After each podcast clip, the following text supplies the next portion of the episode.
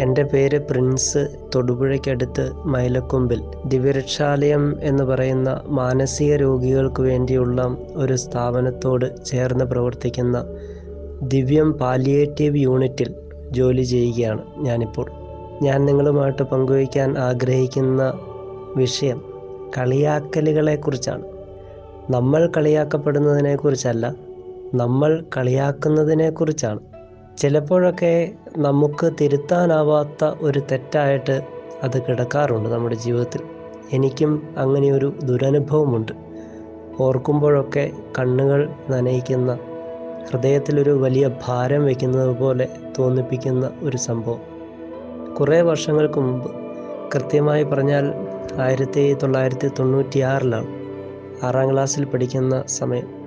ഞങ്ങളുടെ അയൽവക്കത്ത് എന്റെ ക്ലാസ്സിൽ പഠിക്കുന്ന ആന്റണി എന്ന് പറയുന്ന ഒരു കൊച്ചു കൂട്ടുകാരനുണ്ടായിരുന്നു. ഞങ്ങൾ ഒന്നിച്ചുകൂടി ക്രിക്കറ്റ് കളിക്കുക പതിവാണ്. എല്ലാ ദിവസവും വൈകുന്നേരം കളിയാണ്. ശനി ഞായറും കൂടുതൽ സമയം കളിക്കും.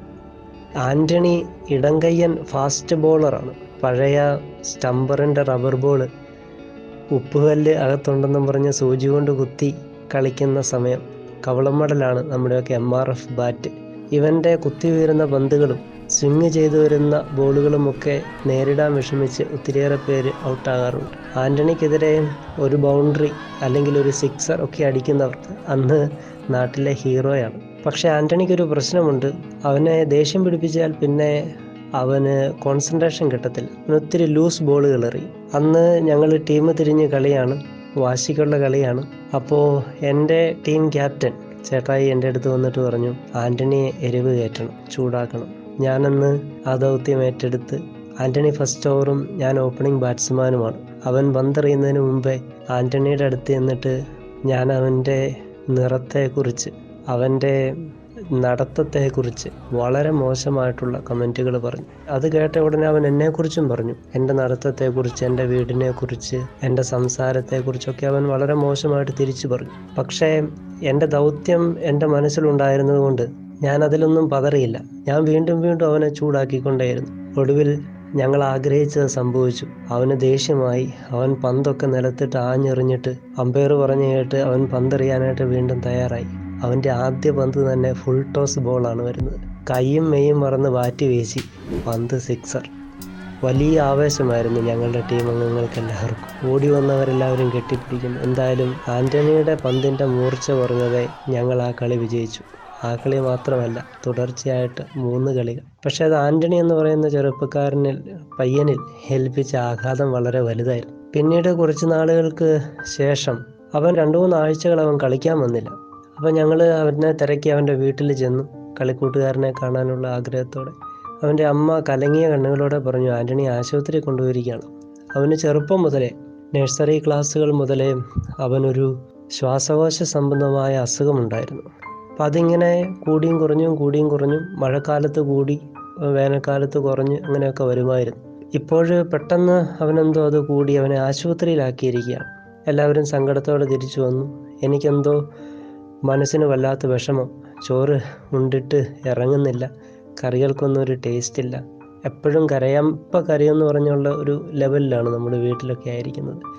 വീട്ടിലാകെ സീനായി നിനക്കെന്ത് പറ്റിയെന്ന് പറഞ്ഞുകൊണ്ട് അമ്മ അപ്പൻ കൂട്ടുകാരെല്ലാം ചോദിച്ചു ചേട്ടൻ നിനക്ക് എന്താ പറ്റി? ആരോടും ഞാനൊന്നും മിണ്ടുന്നില്ല. പിന്നെ പള്ളിയിലൊക്കെ പോകുമ്പം ആകെയുള്ളൊരു പ്രാർത്ഥന ദൈവമേ അവനൊന്നും വരുത്തരുതേ എന്നാണ്. പക്ഷെ എന്തുകൊണ്ടോ എന്റെ പ്രാർത്ഥന ദൈവം കേട്ടില്ല. ഞങ്ങൾ ഒരു ദിവസം ക്ലാസ്സിൽ ഞങ്ങളുടെ ക്ലാസ് ടീച്ചർ അനൗൺസ് ചെയ്തു. നമ്മുടെ ആന്റണി മരിച്ചുപോയി. നമുക്കവനെ അവന്റെ വീട്ടിൽ പോയി കാണാം. എല്ലാവരും എല്ലാവർക്കും ഓരോ റോസാപ്പൂ തരും. നമ്മൾ പ്രാർത്ഥനയോടെ നിശബ്ദമായി അവന്റെ വീട്ടിൽ പോയി കാണാം. ഞങ്ങളുടെ സ്കൂളിൽ നിന്നും രണ്ടര കിലോമീറ്റർ അകലെയായിരുന്നു അവന്റെ വീട്. ഞങ്ങളുടെ ക്ലാസ്സിലെ മുഴുവൻ കുട്ടികളും വരി വരിയായി നടന്ന് നിശബ്ദരായി അവന്റെ വീട്ടിൽ ചെന്ന് അവന്റെ ശവമഞ്ചത്തിൽ പൂക്കൾ വെച്ച് മടങ്ങിയത് ഞാൻ ഓർക്കുന്നുണ്ട്. പക്ഷെ ഞാൻ ആ പൂ വെച്ചതും പൊട്ടിക്കരഞ്ഞുപോയി. ഞാൻ അല്പസമയം ആ പെട്ടിയിൽ പിടിച്ച് നിന്നത് ഞാൻ ഓർക്കുന്നുണ്ട്. എന്റെ മനസാക്ഷി എന്നെ കുറ്റപ്പെടുത്തിക്കൊണ്ടേയിരുന്നു. അന്നും ഇന്നും ഒരുപക്ഷെ നാളെയും. ആരുടെ വാക്ക് കേട്ടിട്ടായാലും ശരി അവന്റെ മനസ്സിനെ നോവിച്ചത് ഞാനാണ് എന്നെനിക്ക് ബോധ്യമുണ്ട്. പക്ഷേ ആ തെറ്റ് തിരുത്തുവാനോ അവന്റെ സ്നേഹം വീണ്ടും സമ്പാദിക്കുവാനോ അവന്റെ തോളിൽ കൈയിട്ട് ഒന്നുകൂടി നടക്കുവാനോ എനിക്ക് വിധി അവസരം തന്നില്ല. നമ്മുടെ കളിയാക്കലുകളും പരിഹാസങ്ങളും ട്രോളുകളുമൊക്കെ ചിലപ്പോൾ ഇങ്ങനാണ്. ആഴത്തിൽ വേദനിപ്പിച്ചുകൊണ്ടേയിരിക്കും. തിരുത്തലുകൾക്ക് ഒരവസരവും തരാതെ. വാവിട്ട വാക്കും കൈവിട്ട കല്ലും ഒരുപോലാണെന്നാണല്ലോ. അതുകൊണ്ട് നമുക്ക് പരിഹാസങ്ങൾ ഒഴിവാക്കാം. പ്രത്യേകിച്ച് ശരീരത്തിന്റെ വൈകല്യങ്ങളെക്കുറിച്ച് ഭിന്നശേഷിയെക്കുറിച്ച് കളറിനെക്കുറിച്ചൊക്കെയുള്ള പരിഹാസങ്ങൾ നമുക്ക് പാടെ ഒഴിവാക്കാം. ജീവിതത്തിന്റെ നിറം പകരുന്ന സായാഹ്നങ്ങളിൽ നല്ല ഓർമ്മകൾ പങ്കുവയ്ക്കുവാൻ ഞങ്ങൾ നിങ്ങളുടെ കാതുകളിലേക്ക് എത്തുന്നു. മനസ്സുകൊണ്ട് കാണാം നമുക്കൊരുമിച്ച്.